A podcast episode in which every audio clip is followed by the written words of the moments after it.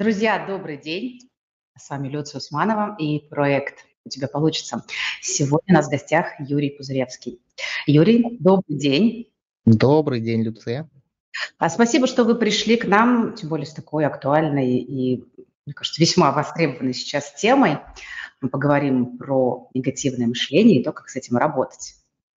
Давайте попробуем. Я надеюсь на ваши четкие вопросы. У вас уже большой опыт ведения подобных подкастов, поэтому я здесь полагаюсь полностью на вашу интуицию и на ваш профессионализм. Ну, а со своей стороны обещаю, что буду отвечать на вопросы максимально просто и понятно. Спасибо. Ну, для начала я вас представлю. А, Юрий – тренер НЛП, тренер коучей и психолог. И зная, что все люди, которые обладают такими компетенциями, не понаслышке имеют знания о том, как работать с мышлением, с эмоциями и, а, соответственно, с нашим поведением. Так вот, первый вопрос у меня, Юрий, будет такой. А, я вот по себе замечала в последнее время, даже когда делала анонс нашего с вами, э, нашей встречи, как-то обратила акцент на то, что вот в последнее время, правда, негативных мыслей стало значительно больше. Я этой темой занимаюсь, ну, чисто для себя и для своих клиентов где-то лет, наверное, с 20, да, то есть еще когда только а, появились книжки первые про позитивное мышление, вот это Луиза Хей, все было тогда, и потом, естественно, нарастая самыми разными знаниями, мне казалось, что этим процессом я уже научилась управлять. Но не тут-то было, что называется. И вот последние дни особенно я наблюдаю, что мыслей-то негативных все равно больше, и как-то тяжеловато с, с ними стало справляться даже теми методами, которые я знала. Вот с чем связано, как вы считаете, вот, вот такой феномен сейчас? Ну, смотрите, я считаю, что что сейчас, что раньше, в принципе, мы были склонны да, к негативному мышлению. Есть ряд исследований, что принципе, у большинства людей преобладают все-таки какие-то нехорошие мысли, да, не позитивные. Это ну, понять, да, что мы живем а, в большинстве своем какими-то опасениями, ну, потому что первая и базовая потребность человека, да, потребность в выживании. Поэтому то, что происходило раньше, возможно, у нас просто было меньше причин скатываться в эти негативные мысли. А то, что происходит сейчас. Э, сейчас обратите внимание, что сейчас из каждого утюга как э, любят говорить, э, льются всякие мысли. Кто-то кого-то побил, кто-то кого-то ударил, кто-то кого-то обокрал и так далее. И, соответственно, мы живем вот в этом информационном вакууме, причем этот вакуум у каждого человека абсолютно свой. Каждый человек ну, живет в каком-то своем таком особом пузыре, да, кто-то смотрит, кто-то ну, там, подписан на Люцию Усманова, кто-то подписан на Юрия Пузыревского, кто-то подписан там, на какие-то новостные каналы. И у каждого вот этот пузырь, он э, субъективный. И, конечно же, есть много людей, которые наполняют это инфопространство, сами понимаете чем. Но а, что происходит сейчас? А сейчас же происходит еще и другая тенденция, что те люди, которые, по сути, создают контент, вот такие, ну, скажем, блогеры, инфлюенсеры, как мы с вами, да, мы тоже имеем свойство, ну, это было бы сумасшествием сказать, что мы ничего не видим, мы ничего не замечаем, мы живем в розовых очках. Мы, конечно, тоже живем, как и все другие люди.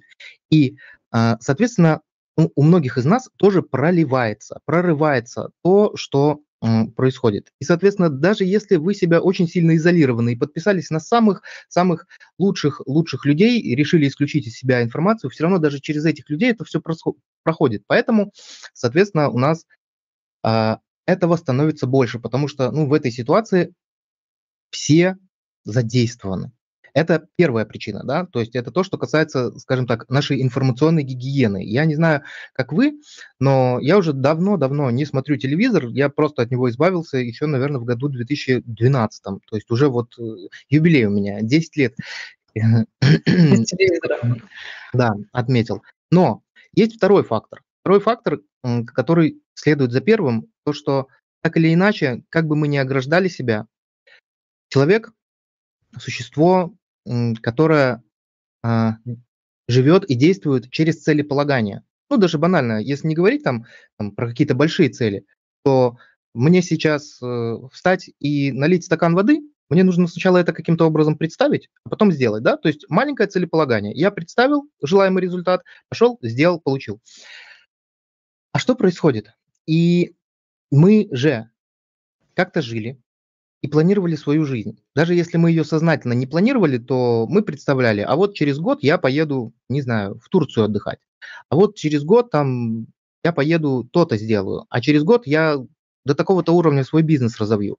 И вот все эти наши планы, они напрямую связаны с нашими ценностями. Да? Это то, что для нас ценно, то, что для нас важно. Мы, соответственно, исходя из своих ценностей, свою жизнь и планируем наперед. А что происходит сейчас? Сейчас происходит опасность. Опасность нашим ценностям. А сейчас уже и неизвестно, а поеду я в Турцию или не поеду. И неизвестно, а будет мой бизнес развиваться или мне придется его вовсе закрыть.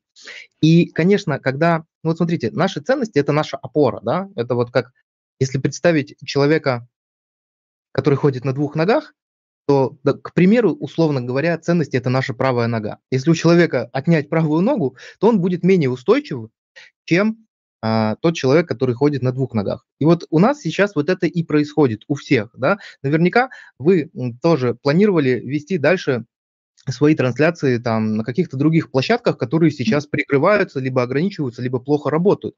И вот даже давайте вот небольшой эксперимент прямо сейчас на вас. Представим себе Люцию Усманову три месяца назад, которая развивает свой YouTube-проект. Да? И тут в какой-то момент э, вам говорят, а вы знаете, все, что вам нужно для того, чтобы ваш проект существовал, перестает работать резко. Что вы начинаете чувствовать? Вот прямо сейчас немного назад откатитесь в прошлое, и вам говорят, ага. Во-первых, я, я бы не поверила в это. То есть так. первая моя реакция, да ну это ерунда, ну как отрицание. бы отрицание. То есть да, я да, скажу, да вы что, YouTube, ну как, да нет, э, все будет работать. Что это, это какая-то пессимистическая стратегия, я вам не верю, что вы несете. То есть первая реакция, конечно, будет такая. Так, но ощущения при этом же не самые приятные. Нет, вообще неприятные. Mm-hmm. То есть, э, что я почувствовала в этот момент, это негодование, даже злость mm-hmm. какую-то. А, мне хотелось, чтобы этого фактора не было, чтобы человек такой не говорил. То есть как-то от этого отстраниться. Так, отстраняемся, но как только до нас доходит все-таки реальность, что это действительно может быть так, да, как происходит? Пошли оплачивать э, Zoom, а карточка не проходит, к примеру, не работает, да, ага, все-таки реальность ко мне подобралась, да. От этого что происходит? Ну, отрицания уже нет, мы уже понимаем, что да, это вот так. Тоже ощущения не самые приятные. Почему? Потому что была цель дальше развивать свой проект где-то в будущем, а сейчас мы понимаем, что по большому счету наш проект под угрозой, да. Потом мы делаем что? Потом мы принимаем эту реальность и начинаем искать дополнительные способы продолжения следования своей цели. Да? Вот сейчас, например, например, мы общаемся посредством площадки ВКонтакте. Да? Альтернативу нашли. Нашли альтернативу, Пока было непонятно, как тут работать, было какое-то напряжение, все, все равно мы держим в памяти то, как нам было удобно там в Zoom, в YouTube, но сейчас, когда прошло какое-то время, научились. Научились и понимаем, что не так все плохо да, не так все плохо, можно как-то продолжать дальше развивать свой проект. Получаем облегчение, получаем облегчение. Есть такое? Ну да. Сколько потребовалось... Хотя, хотя не полное облегчение, потому что мы понимаем, что очень сильно размазана аудитория, что то, что мы собирали какое-то время, оно уже э, неизвестно, где эти люди сейчас находятся, видят ли они наши анонсы или нет. То есть, конечно, это все печалит, да, то есть и... это та реальность, которая продолжает присутствовать. Да, мы увидели угу. просвет, да, мы поняли, что есть инструмент, но вот, э, знаете, вот это некая э, мысли э, о бессмысленности, они, пере, они продолжают посещать, потому что тут, ну, как бы, а, а что дальше будет? А дальше же будет неизвестность.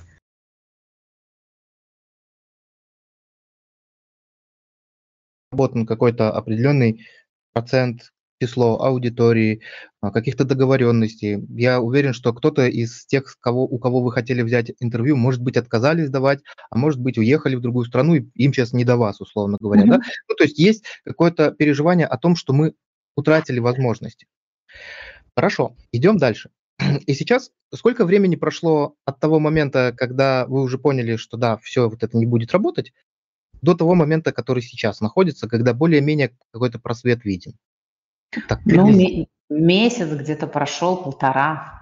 Угу. Ну вот, месяц-полтора. Месяц-полтора – это средняя цифра, пока мы начинаем осознавать и признавать какую-то новую реальность. И это происходит, ну, постоянно. Вот даже если мы вернемся еще несколько в прошлое, ведь на самом деле история с пандемией, нас, мы это уже проходили, когда началась пандемия. Да. Помните, резко все закрылось, все сломалось, интернет не отключали. Интернет не отключали, выходить и ездить никуда было нельзя. И тоже первое время, что с нами происходило. Вот если вы сейчас себя немного помониторите, я вот даже чисто себя вспоминая, вот наблюдая за собой, понимаю, что первую неделю отрицание вообще полное, буду пытаться, буду, не знаю, э, тем самым каким-то диверсантом ходить э, по улице, mm-hmm. пробраться куда мне надо и так далее. Потом что происходит? Потом мы понимаем, что да, да, это есть. Потом мы начинаем уже немного подсаживаться на все онлайн-истории, да, начинаем больше общаться по Zoom, по видеосвязи и так далее. И через полтора месяца мы уже как бы вроде как понимаем, что ну, у каждого человека по-разному. Кто-то раньше начал это делать, ну, в среднем полтора-два месяца. Мы понимаем, что как-то в этой ситуации можно жить, да. Поэтому если сейчас посмотреть, то большинство людей сейчас уже начинает осознавать, что все окей. Ну, не так, как хотелось бы, да. Вот мы уже отгоревали утраченные возможности, понимаем, что их уже нет. И сейчас мы начинаем уже немного стабилизироваться. Это круто. И вот этот паттерн, вот это, оно всегда повторяется. Пандемия нас должна была уже многому научить на самом деле. сейчас совсем другая реальность. И в связи с этим я могу сразу давать лайфхак, как mm-hmm. в ситуациях выживать, потому что наверняка то, что происходит сейчас, оно будет, будет происходить еще что-то, чего мы не знаем, да, до чего мы вообще даже не догадываемся. Лайфхак очень простой, но интересный. Заключается он в том, чтобы представлять, что будет точно так же, как сейчас, но может быть еще хуже. Давайте вот прям сразу на примере, что там YouTube, э, Facebook, Instagram, э, Zoom никогда больше не появятся в нашей жизни.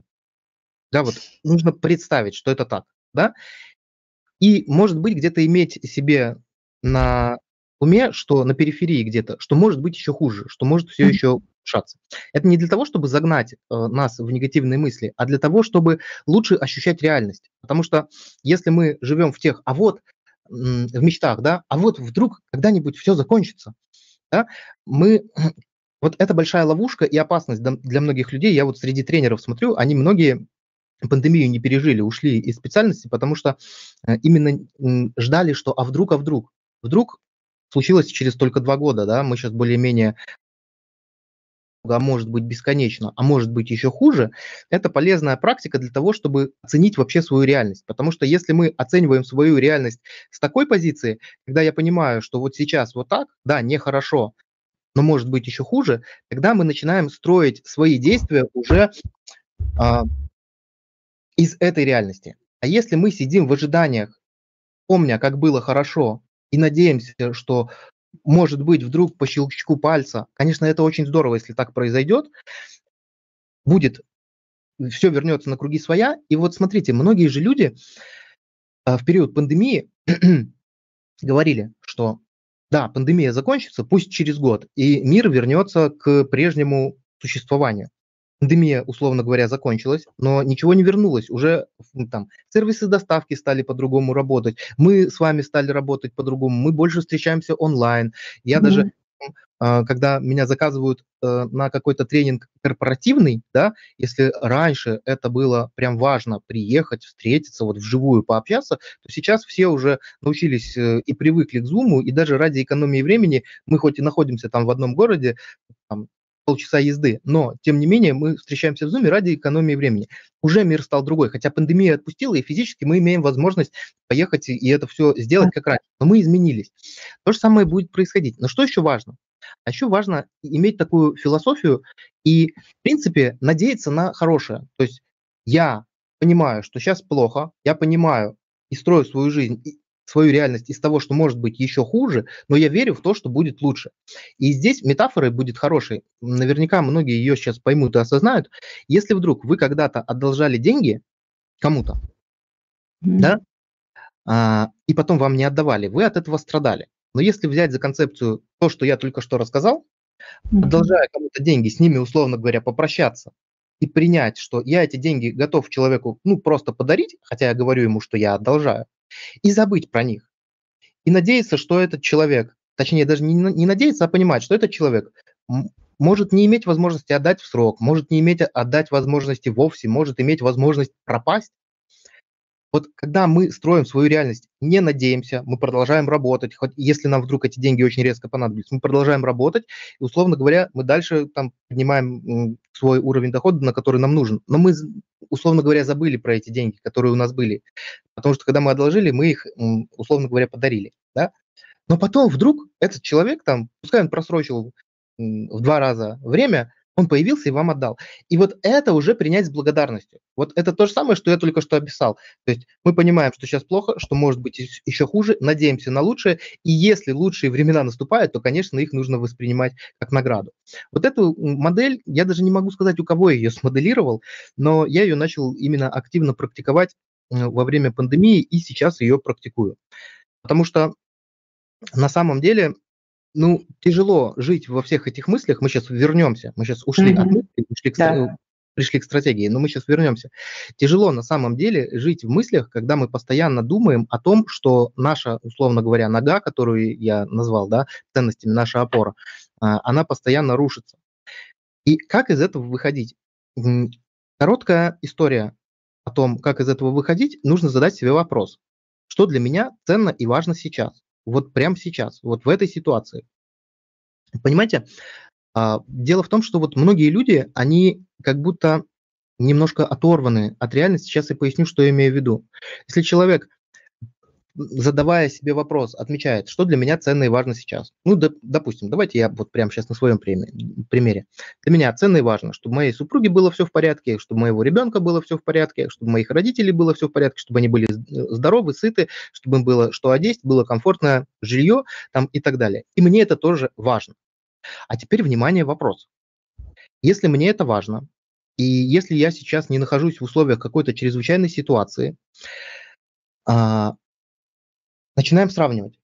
Мне важно мое здоровье, моих близких, ну и так далее. Комфортные условия существования. Следующий вопрос. А что сейчас не так? Вот сейчас конкретно я задаю себе вопрос, вот этот в эфире. Моя дочка в порядке? В порядке. Моя жена в порядке? В порядке. Я в порядке? В порядке. У меня здоровье хорошее? Ну и так далее, да? Я нахожусь в комфортных условиях? Да, в комфортных. Почему я нервничаю? А нервничаю я потому, что очень много думаю о будущем, то есть переживаю, переживаю то, о том, что со мной может случиться. И этому способствуют вот эти нагнетания извне, из соцсетей, из рекламы, из новостей и так далее.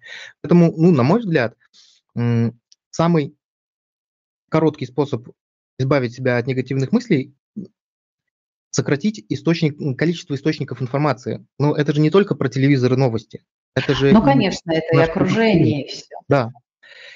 И здесь есть несколько лайфхаков. Первый лайфхак, ну, понятно, перестать общаться. Но есть такие люди, с которыми ты не можешь перестать общаться. Допустим, mm-hmm. это твои сотрудники, это твои э, друзья, или это твои родители, ну и так далее. Тогда мы прибегаем к уже НЛПерским техникам, перевод стрелок. Мы переводим тему.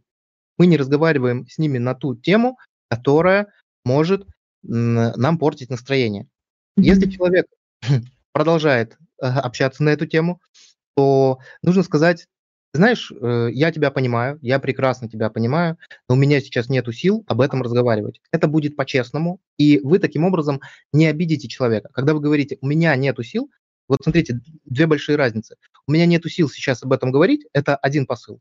А другой посыл, я не хочу с тобой об этом говорить. Да? Вот так мы человека я говорю сейчас про ближний круг, прям про близких близких. Мама, папа, собака там и все остальные, да.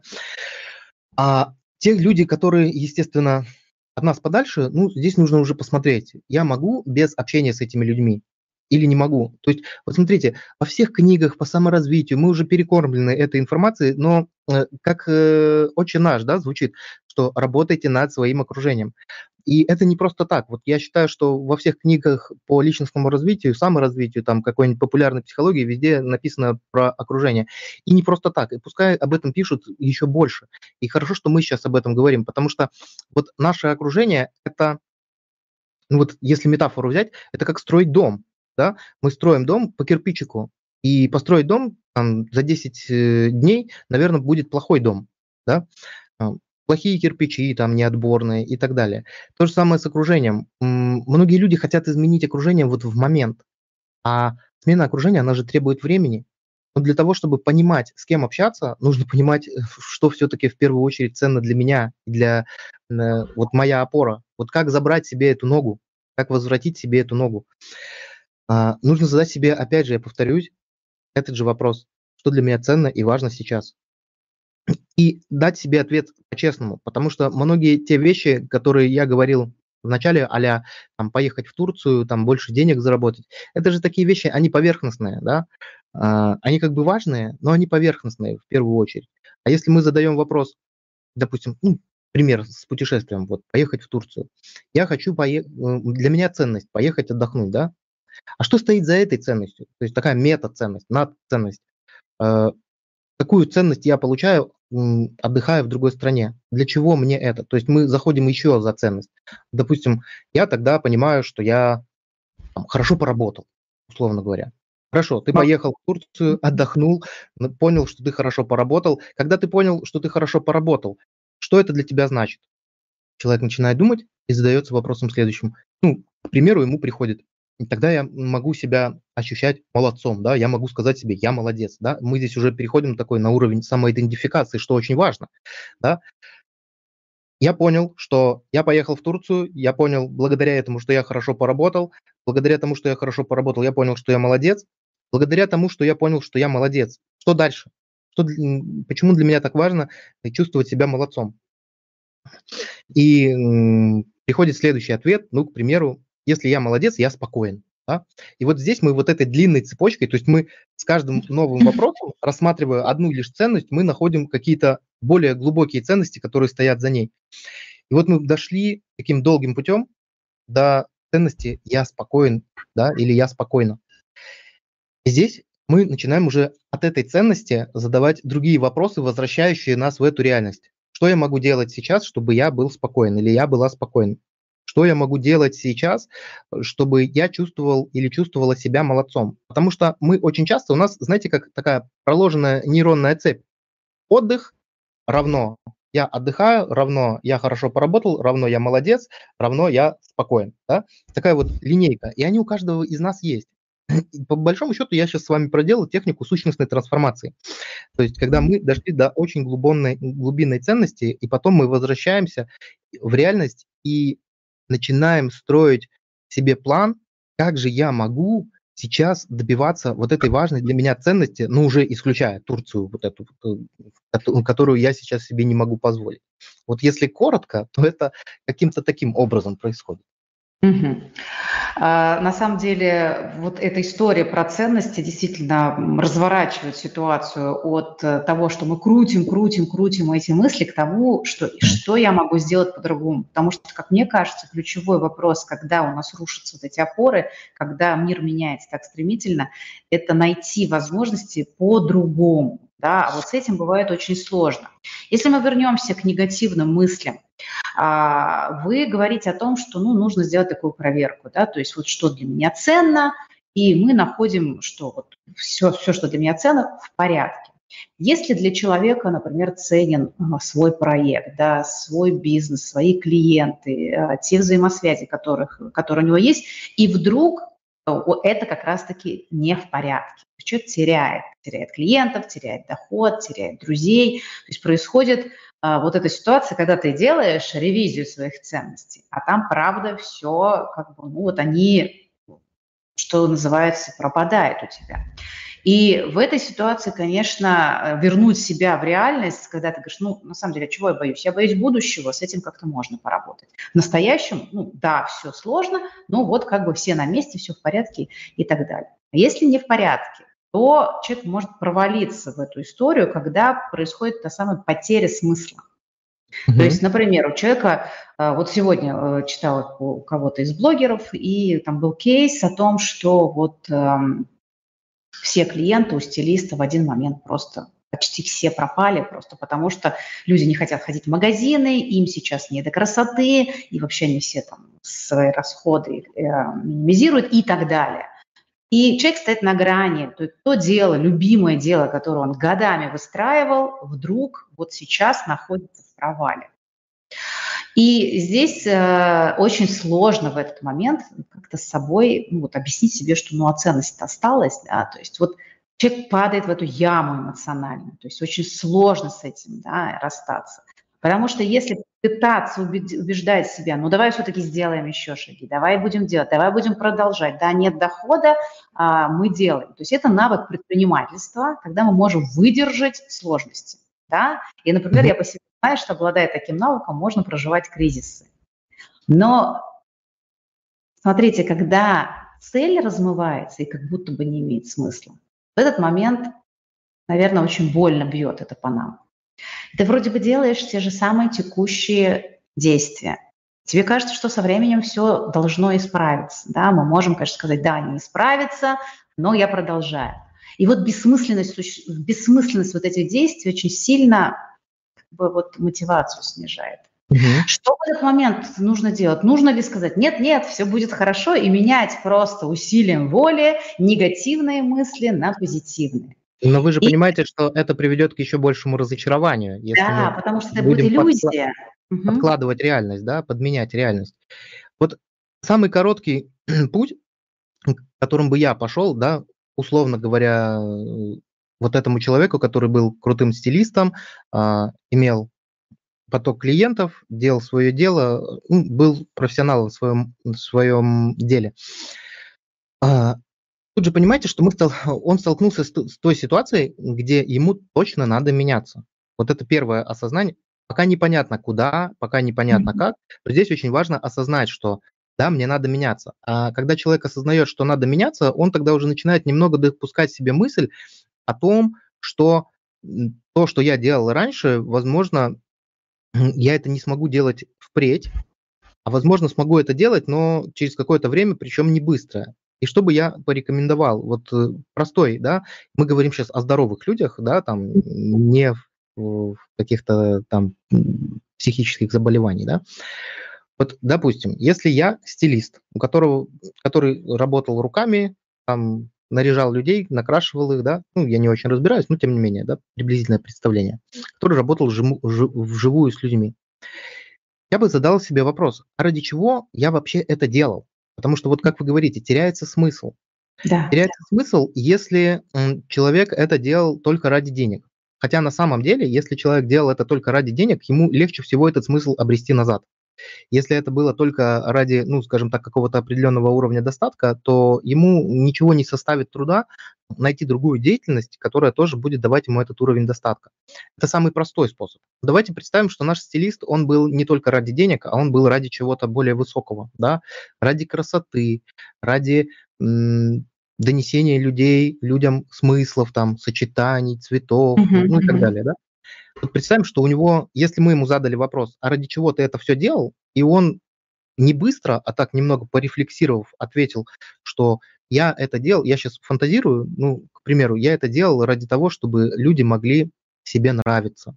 Да? Вот, mm-hmm. вот, допустим, он таким образом сформулировал на тот момент, когда он это делал и вообще начинал это все делать, свою миссию да, условно говоря, свой смысл или миссию своего бизнеса, смысл существования бизнеса. И очень часто вы как предприниматель, наверное, знаете, что э, миссия человека и бизнес, они как бы неразрывно друг с другом связаны, да. Мы идем дальше. Вот мы это осознали, что я делал это ради этого. И у нас есть вот этот, вот мы смысл нащупали, вот это уже хорошо, это уже полноги, как я говорю, костыль, условно говоря. Костыль мы нашли, да, теперь нам, условно говоря, надо ногу свою на место поставить. А чтобы нам ногу на место поставить, нам нужно задаться вопросом. Опять же, это только происходит после того, как мы приняли реальность. Вот приняли реальность, что все, ну, условно говоря, все пропало. Теперь нам нужно с чистого листа. Но миссия есть. Я получал удовлетворение как стилист от того, что люди могут нравиться себе. Теперь следующий вопрос. Как я теперь могу делать, чтобы люди нравились себе? Да? И здесь у нас уже начинает появляться огромное количество вариантов. Потому что, но мы исключаем тот вариант, что вот, ну вот люди перестали ходить. Люди перестали ходить к стилистам ну, по разным причинам, да. но они не потеряли это желание нравиться самому себе. Да? И если мы здесь увязываем свою миссию с той реальностью, которая есть, как я могу теперь это реализовывать, как я могу следовать этим путем.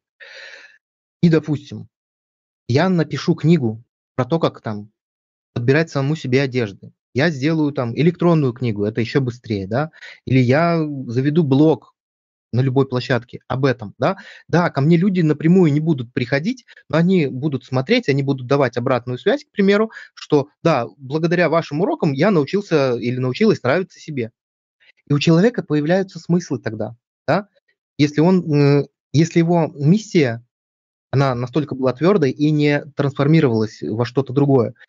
И тогда, почему, вот смотрите,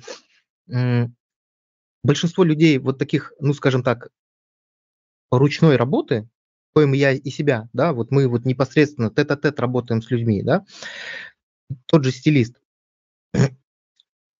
от чего он может э, вообще впасть в депрессию, если его миссия э, помогать людям нравиться себе? То, что у него нет обратной связи. Mm-hmm. То есть, если он не понимает, что он сделал что-то, благодаря чему человек начал себе нравиться, то он начинает ощущать что ну, все его навыки, компетенции не имеют никакого смысла. Поэтому очень важно вот на таком уровне постараться себе создать механизм, ну, то есть блогинг это, ну, один из вариантов, это то, что мне первое на ум сейчас пришло. А, как это делать? Да? Может, будут какие-то другие проекты, я не знаю, благотворительные, неблаготворительные. Может, я буду, не знаю, поеду в детский дом или там в детский лагерь, вот сейчас лето будет, детские лагеря, будут там же девочки-подростки, будут, вот я туда поеду, буду работать, буду денежку получать, одновременно буду учить молодых ребят, мальчиков и девочек э, подбирать себе одежду и устрою из этого интересное шоу, и всем будет классно. Я буду реализовывать свою миссию, а дети будут э, получать развитие в какой-то сфере, да. И вот таким образом, ну, то есть вот здесь чем хорош коучинг и чем хорош коуч. Коуч хорош тем, что он позадает много вопросов, которые э, позволят вот этому букету как бы выплеснуться наружу, что еще можно делать. Вот видите, я сейчас разговариваю с вами, и вот уже два варианта нашлось. Там, mm-hmm. Поехать, там, заняться, а можно все и смиксовать. И здесь опять же подтверждается, я сейчас вот э, стараюсь защитить свою миссию, я стараюсь ее продолжать реализовывать. Согласны? Да. Понятно, как из этого выходить? Ну, я надеюсь, да, да, да. Я думаю, что это хорошая история, когда э, мы добираемся до сути. Потому что иногда мы э, настолько залипаем в своих привычных делах, да, рутине и видим какой-то вот э, некий поверхностный срез, что, что провалилось сейчас, да, там меньше заказов стало, меньше, я не знаю, если там это про блогеров говорить, э, охваты упали, да, то есть заглянуть глубже, как вы говорите, да, глубже того, что лежит на поверхности, и посмотреть, а что во всем этом для меня важно и ценно. В этом смысле, конечно, э, очень хорошая история. А человек сам себе может помочь здесь, сам себе задавать ну, Конечно. Вопросы. Вот все эти вопросы, которые я задавал, можно переложить на свою ситуацию. И, ну, знаете, чем сложновато самому себе, ты не, Коуч, он все-таки может э, со стороны очень неудобный вопрос задать, который заставит mm-hmm. задуматься. Если помогать самому себе самостоятельно, то я рекомендую вот прям вот нашу запись взять и ее, как я задаю вопрос там где-то уже в записи, его задавать самому себе, и лучше его и задавать письменно на бумаге, чтобы ты его прям вот мог взять и прочитать, и отвечать письменно на бумаге. И из этого будет уже, это будет дольше, чем с коучем по времени, да, потому что мы будем отвлекаться на те же новости, там, на какие-то звонки, еще что-то. Но это будет не менее эффективно. Но главное проделать. Большинство людей, они же ленятся э, задавать себе вопросы и порефлексировать. Мне вообще нравится очень мысль, что многие, что э, умение рефлексировать и задавать себе вопросы – это роскошь, да, и это тот навык, который действительно, ну, нужно э, в себе тренировать. Вот я вам даже сейчас хочу предложить краш-тест прям так ну, как мы с вами ну, вот общаемся. Краш-тест заключается в том, что вот, Люция, давайте представим, что вообще пропал интернет. Ну вот, все, он исчез, да? А, да, ну, мы как-то в какой-то момент такой вариант рассматривали даже, когда оценивали mm-hmm. текущую ситуацию, что нас всех вообще отключат от интернета, и сколько-то времени все равно мы можем без него находиться. Да. Вот ваш проект э, как он называется? У тебя получится. У тебя получится. Mm-hmm. Ваш проект у тебя получится. А, миссия вашего проекта, наверное, помочь людям решиться и донести, что они вообще могут. Правильно? Да. Ну, какая-то такая. Это то, как я это вижу, то, как я понимаю. Вот, условно говоря, помочь людям жить той жизнью, которой они хотят жить. И мы представляем, что интернет исчез, а миссия осталась. Ну, будем собираться вживую. Отлично. Что еще может быть? Да? Понятно, что это, ну, условно говоря, какая-то такая реверсивная откат назад, да? но мы все равно должны подстроиться под э, текущие условия. Можно собираться вживую, можно, не знаю, печатать газету, э, с, э, интервью которые, которые люди могут прочитать. Можно, не знаю, на флешку записывать подкасты и передавать, как в старые добрые времена, да, мы там дисками менялись, я помню еще эти времена, там, кассет, ну вот все что угодно. Конференцию Понятно, провести, пригласить свою аудиторию, да, Конференцию, сделать, да. да. Рассылку письменную, я помню, как мы начинали бизнес в 2005 году, и мы занимались маркетингом и лизингом, буквально в смысле слова, облизывая марки, клеили их на конверты, рассылали, в общем-то, это, это возможность у нас остается. Да, ну смотрите, вот чем хорошо понимать свою миссию. Когда мы делаем какой-то проект, не понимая, ради чего, то это одна история. То есть вот самый, на мой взгляд, э, крутой вопрос, когда я понимаю, ради чего. Виктор Франкл «Сказать жизни да», да, психолог в концлагере книга. Э, как он выживал, да, если очень коротко. Он представлял, когда он находился в концлагере, мог не однажды, не единожды умереть, э, он представлял, как он как весь этот ад закончится, и как он будет рассказывать своим студентам на лекциях то, что происходило. То есть его миссией было на тот момент рассказать, донести, да, и во многом благодаря этому он и выживал. То же самое касаемо вашего проекта. Если ваш проект был просто вот э, жить легко, э, к примеру, но Просто ради того, что там можно много людей охватить, можно там денег заработать, можно там... И когда хлопается интернет, вы такие, блин, все, мне незачем больше жить, мне нечего больше делать, потому что то, что я делал и умел, и то, что у меня получалось хорошо, теперь работать не будет. Но, осознавая миссию, когда вы знаете, что вы хотите помочь тем большему количеству людей пробовать что-то делать, вы уже начинаете перебирать. Будем вживую, будем письма, будем марки облизывать, клеить там, и все. И в этом много энергии. Вот вы, если даже э, свою жизнь, вот мы краш-тест делаем, я вам предложил представить, вы же не видели даже себя сейчас, с каким энтузиазмом вы все равно об этом говорили. А если бы на вашем месте сидел человек, который не осознает более высокий смысл, то, конечно, э, это было бы очень больно, и, может быть, он бы сказал, так, все, Юрий, вы предлагаете плохие вещи, и отключил бы трансляцию, к примеру. И это говорит о том, что вот нужно все-таки потратить какое-то время, чтобы позадавать себе вопросы. А, ради чего, во-первых, я живу и существую? Я понимаю, что ответ на этот вопрос, его не всегда легко найти, не всегда его быстро сформулировать, и не всегда он такой красивый, как миссия Microsoft в компьютер в каждый дом. Да? Ну да. А, то есть это будут некрасивые вещи. Ну, в смысле, некрасивые в виде, в качестве литературного звучания. Они для вас ценны и очень важны. И вот здесь очень важно просто на этот, вот смотрите, а, один психолог, когда я проходил психотерапию, а, мне сказал такую вещь, которая мне очень сильно, с одной стороны, резанула, когда я был в качестве клиента, а с другой mm-hmm. стороны, я ее сейчас транслирую по жизни. А, личностный рост не для всех. Если мы не готовы потратить полчаса времени в день, порефлексируя, позадавая себе вопрос, что я делаю, ради чего я делаю, к чему я стремлюсь, то, наверное, не стоит задаваться вопросами какого-то спокойствия.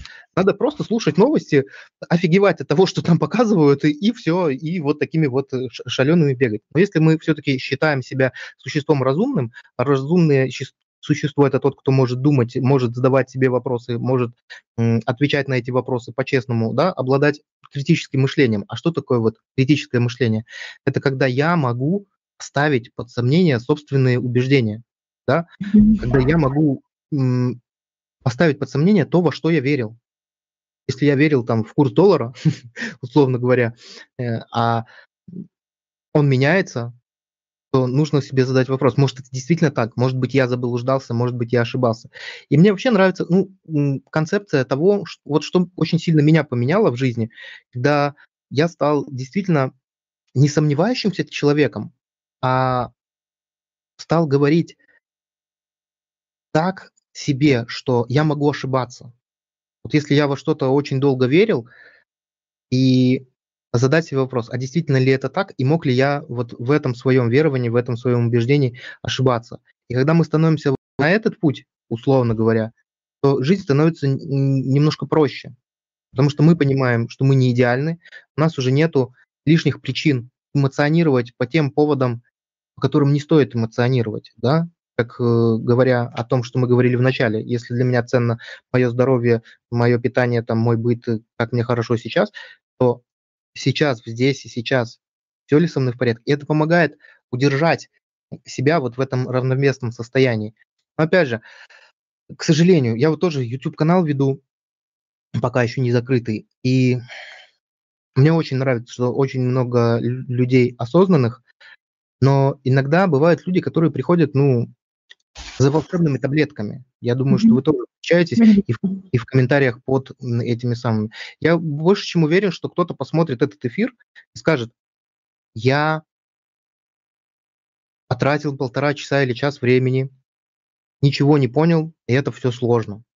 Да? Вы, наверное, уже сталкивались с таким, что мы там делаем какой-нибудь там кричащий заголовок, там, как победить прокрастинацию. Пришел эксперт, рассказал, все, все, все по полочкам, а человек говорит, а, потратил просто время на зря. Это почему происходит? Потому что, смотрите, человек не готов взять на себя ответственность, чтобы проделать небольшую работу над собой. И это печально.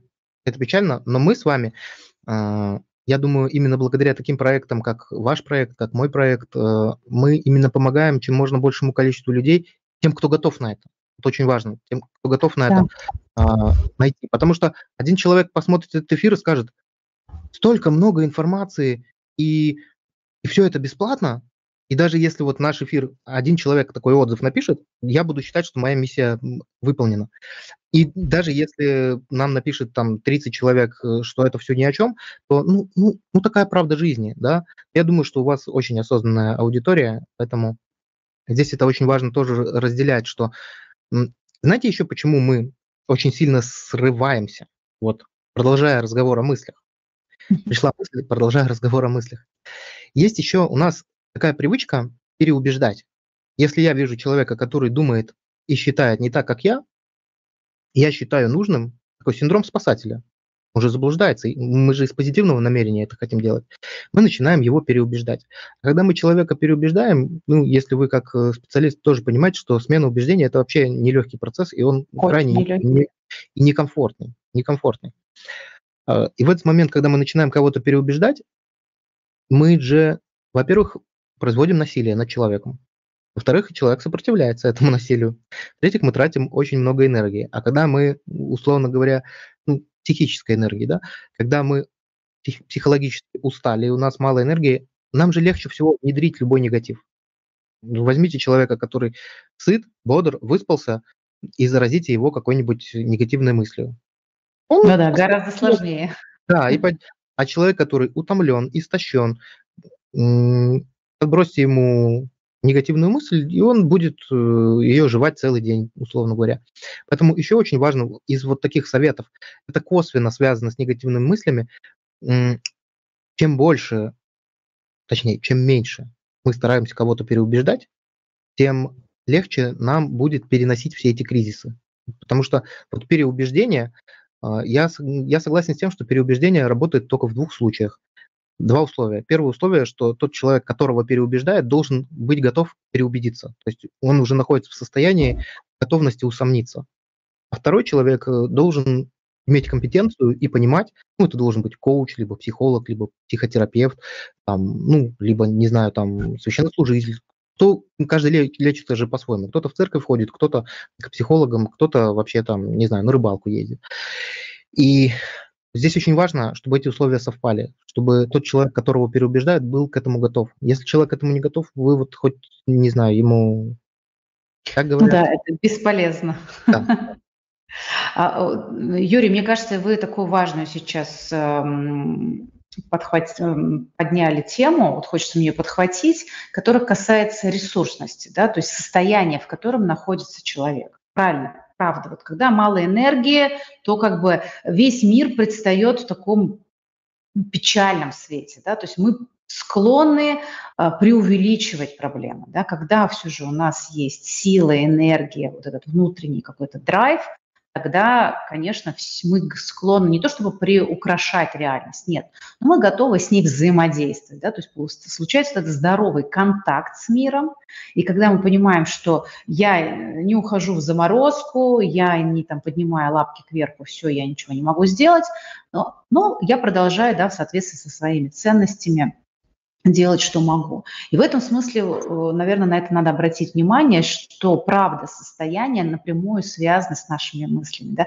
так же, как и наоборот. Наши мысли формируют наше состояние. Здесь такой, как бы, а, получается, круг взаимодействия, но мы можем, например, исходить из этого посыла и делать необходимые действия для того, чтобы поддерживать себя в порядке, а значит, мы становимся более а, реальными и не приукрашаем, и не впадаем в депрессию. И в то же время, если мы себе про это про эту часть забыли, да, то э, скорее, что мы быстрее впадем вот в эти депрессивные а, мысли, действия, и, соответственно, весь мир весь э, свет будет не мил. Как, да, вот как, как вы к этому относитесь? И если да. вы тут как бы продолжая эту мысль, а, может быть, какие-то здесь вы подскажете рекомендации, как э, дать себе вот тот необходимый ресурс, чтобы а, сохранить здравый смысл, сохранить критическое мышление, да, то есть мы понимаем, что негативные мысли в том смысле, что мы видим да, вот сейчас вот так, это не очень хорошо, а завтра может быть еще хуже, это еще не значит, что мы негативно мыслим. Это вообще-то нормальная, здоровая реакция на реальность, да, то есть мы не избегаем, ой-ой-ой, нет – давайте все за позитивное мышление, да, то есть мы не Я будем сразу, говорить... Извините, пока не забыл. Мы как раз-таки начинаем избегать реальности, когда у нас нет ресурсов. Вот то, о чем, mm-hmm. о чем мы сейчас и продолжим говорить. Когда у нас нет ресурсов, когда мы истощены, да, когда мы устали, да, по- по-простому сказать, то тогда мы и начинаем подхватывать вот эти вот избегания, отрицания реальности. А когда мы в ресурсе, когда мы понимаем, что у нас есть силы справиться со всем чем угодно, это хорошая, здоровая позиция.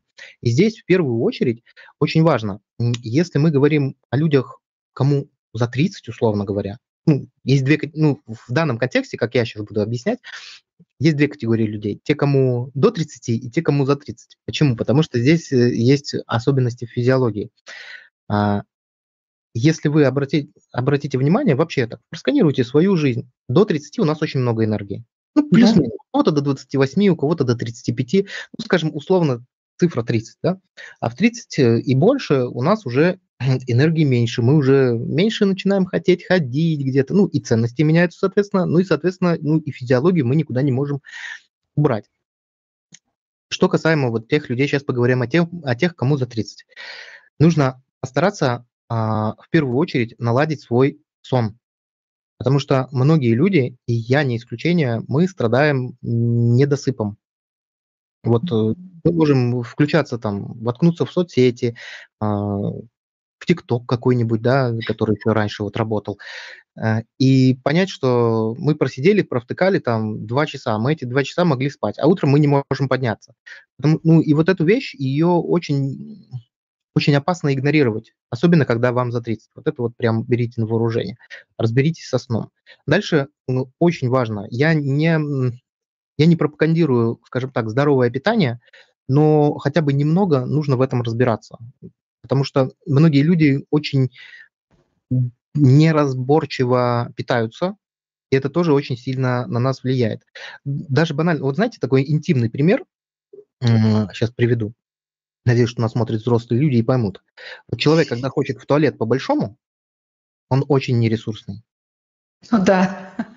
Ну, то есть вот проблемы с пищеварением, они очень сильно у нас отнимают энергию. А проблемы с пищеварением, они, как правило, решаются, ну, элементарным там настройкой своего рациона питания. Я не говорю, что нужно там каждую калорию считать, там все такое, отказаться от сладости, от мучного. Нет, дело не об этом. Просто о том, чтобы немножко сбалансировать. Это тоже будет очень сильно помогать. Э, люди ищут ответы в психологии, но и в питании тоже есть очень много ответов. которые помогут решить. Дальше. Про еду поговорили, про сон поговорили.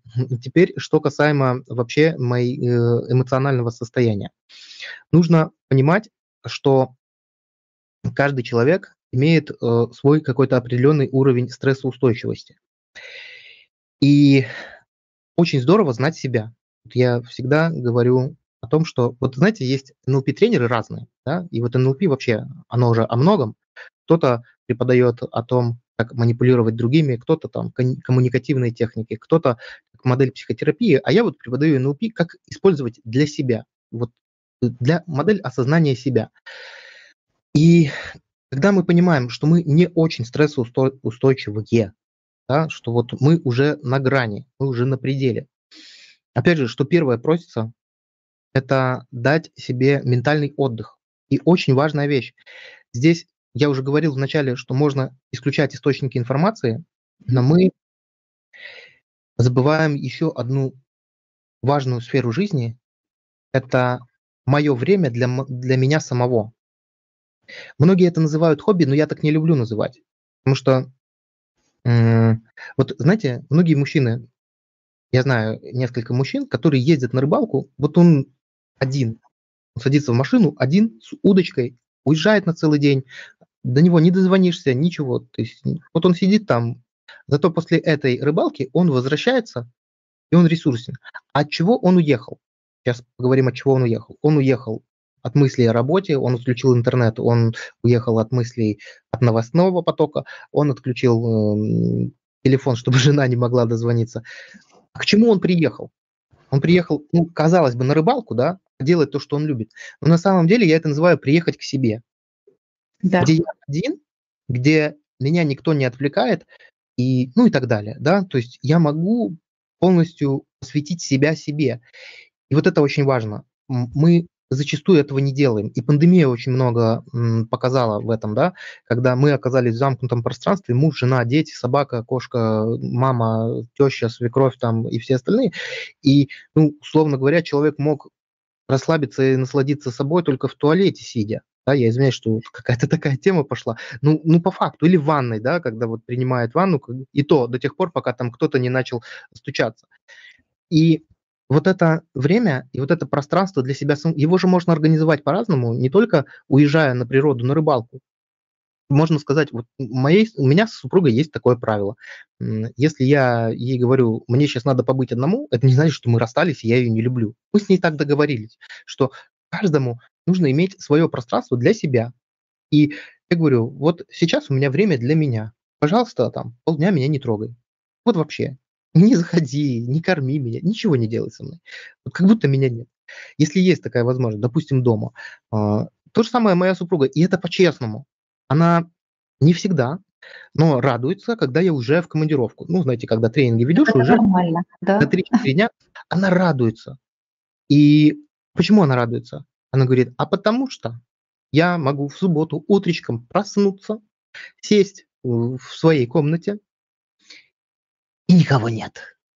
И могу пить одну чашку кофе там полтора часа и наслаждаться собой и тишиной. Могу делать, что хочу делать, могу ничего не делать.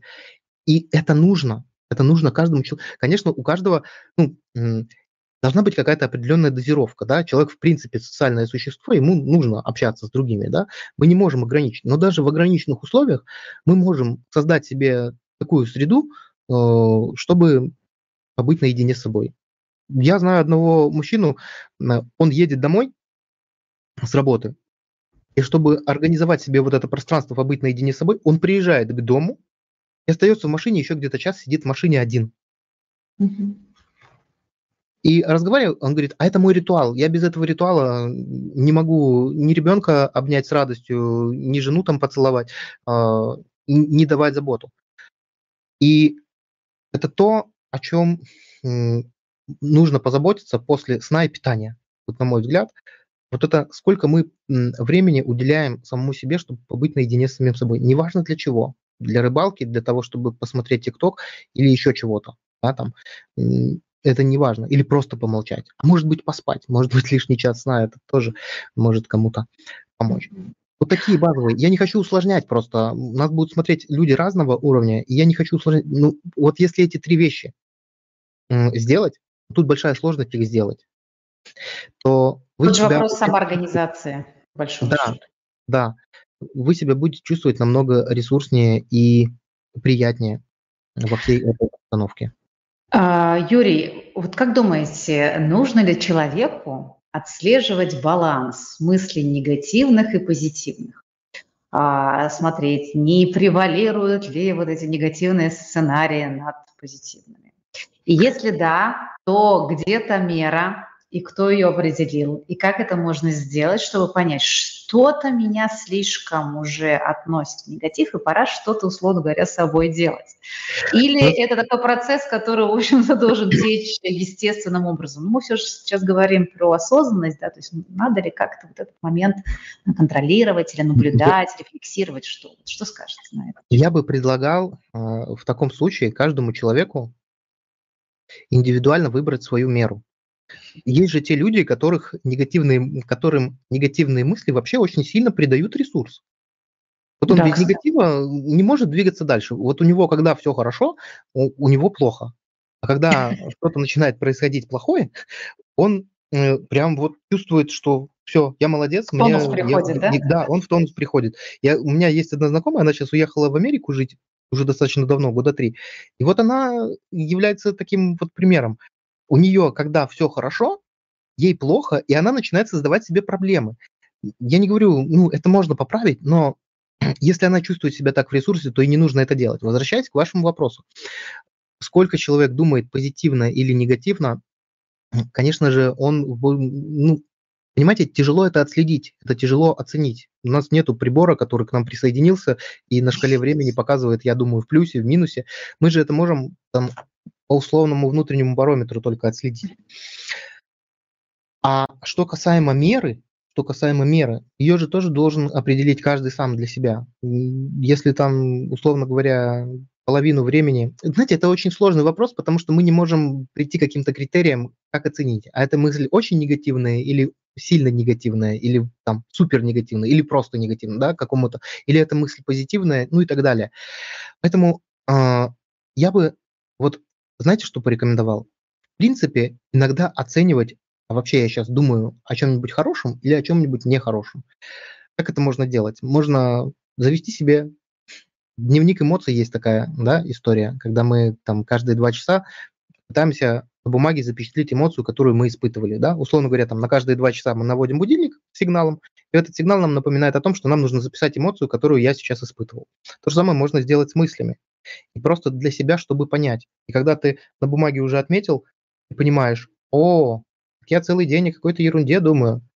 Возможно, mm-hmm. этот человек, вот этот способ человеку поможет немножко себя перенастроить. И я буду очень только рад, если это поможет. Ну и в конечном итоге очень важно я не знаю, то ли это у меня из, э, из-за профдеформации, но у меня периодически в голове звучат вопросы, которые я задаю своим клиентам, и мне это помогает. Я, допустим, ну, загрузился в какую-то мысль, там, новости какие-нибудь увидел, кто-то что-то рассказал, и я вот кручу эту, кручу и кручу, и у меня э, в голове иногда там всплывает внутренний голос, а какого черта это так? Ну, к примеру. Или, а почему я так много об этом думаю? Или что мне дает думание об этом? Ну, у меня это всплывает автоматически, наверное, просто потому что я часто эти вопросы задаю другим людям. Другим же людям очень рекомендую смотреть всяких коучей и, знаете, даже порекомендую книжку Маршал Голдсмит «Прыгни выше головы». Она тонюсенькая, там буквально, ну, не знаю, 50 страниц. Не знаю, читали вы, не читали. Там 17... Такой нет, не читала. Угу, Маршал Голдсмит, я себе да. заметку. Маршал Голдсмит, известный такой коуч, там 17 привычек, от которых стоит э, избавиться, чтобы жить счастливым. Там очень коротко, с примерами, очень наглядно, к чему это приводит. Вот прям очень рекомендую. Вот, надеюсь, ответил на этот mm-hmm. вопрос. Ну да, мне хочется просто добавить. Да, да. Мне просто хочется добавить, что, наверное, можно еще ориентироваться по своему э, общему эмоциональному состоянию, да, если вот как-то наблюдаешь, что э, мало радуешься, мало улыбаешься, совсем как-то э, все, все больше дней, про, которые ты проводишь в каких-то э, печалях, да, вот здесь, наверное, стоит задуматься, да, а почему я печалюсь, начать задавать себе вопросы, начать делать то, о чем мы с вами, в общем-то, говорили весь этот час, то есть э, я с вами полностью согласна, что какую-то шкалу ввести и заморачиваться, ловить себя постоянно за хвост, а думаю ли я позитивно, думаю ли я негативно, тогда мы можем просто уйти в какой-то гиперконтроль, да, и это уже будет другая история, которую, возможно, придется, опять же, лечить, да, и да, что с ней делать. Ну, этот инструмент, его полезно сделать один-два раза в жизни, да, а чтобы понять. Да, это хороший, хороший, знаете, как привычка вообще, в принципе, к саморефлексии, да, то есть, когда мы начинаем только ее вводить, очень сложно, и вот этот будильник, он позволяет просто себе напомнить, да, что с тобой, что я чувствую, что, о чем я думаю, и как бы вернуть себя себе, и в этом смысле тогда и а, у нас больше возможностей понять, а в каком состоянии я больше нахожусь. А, потому что, вот знаете, мне кажется, такой подход о том, что вот мысли позитивно, вот чем больше я эту тему изучаю, э, чем больше получаю знаний, навыков, наблюдаю за собой, мне кажется, что он он неплох сам по себе, но он, здесь есть опасность уйти вот в ту иллюзию, да, о которой мы с вами говорили.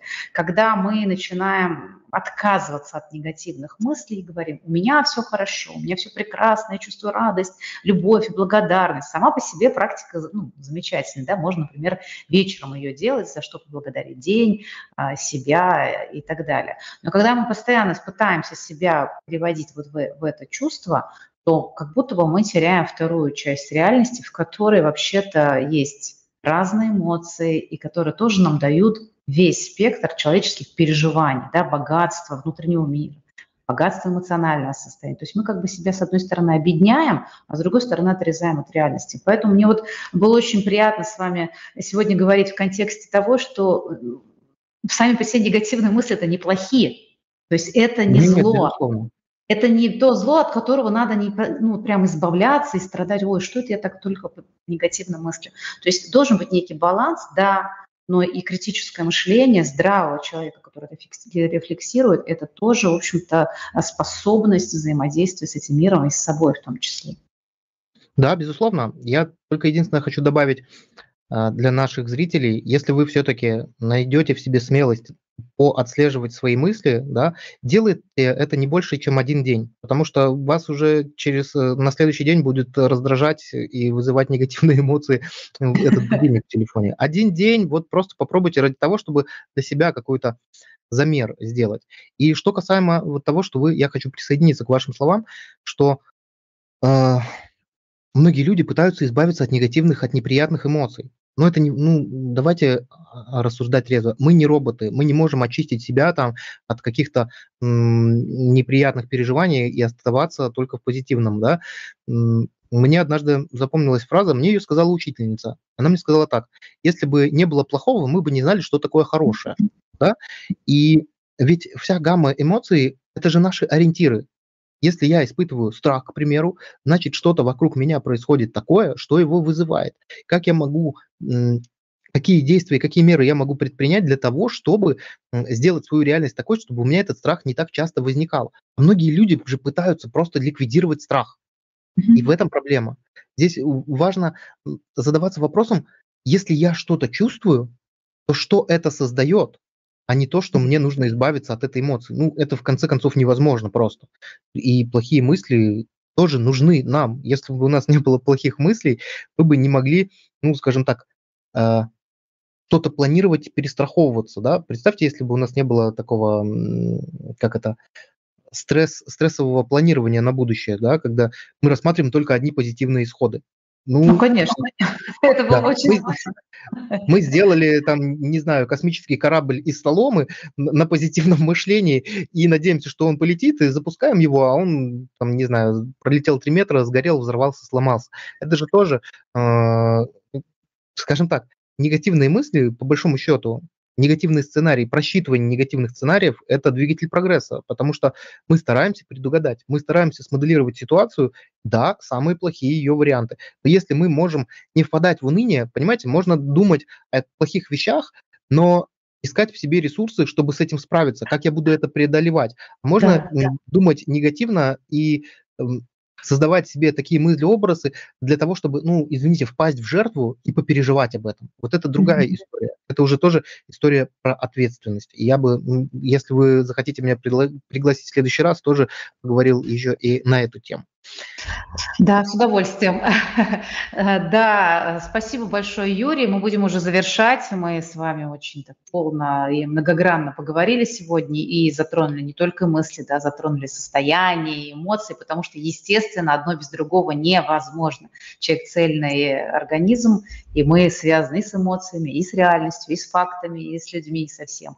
И мне кажется, очень здорово, что мы смогли в контексте вот этого всего, а, но с акцентом да, на то, что вот мы сейчас как-то больше негативим, а, проговорить и найти выходы, да, найти себе тренды, куда мне надо двигаться, какие вопросы задавать, чтобы эту ситуацию улучшить. Спасибо вам большое, было очень интересно. И завершая, вот, какой-то ваше, а, я бы хотела услышать, если можно, вдохновляющие, завершающие рекомендацию, пожелания нашей аудитории, вот с тем, чтобы мы ничего нового не скажу, я вам скажу, друзья, так, рассчитывайте на худшее, но надейтесь на лучшее. да, рассчитывайте на худшее и верьте в лучшее, и все получится. Здорово.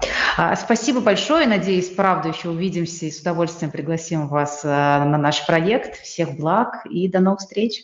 Взаимно. Всем пока. До свидания. Всем пока, друзья. С вами увидимся в следующих выпусках. Пока-пока.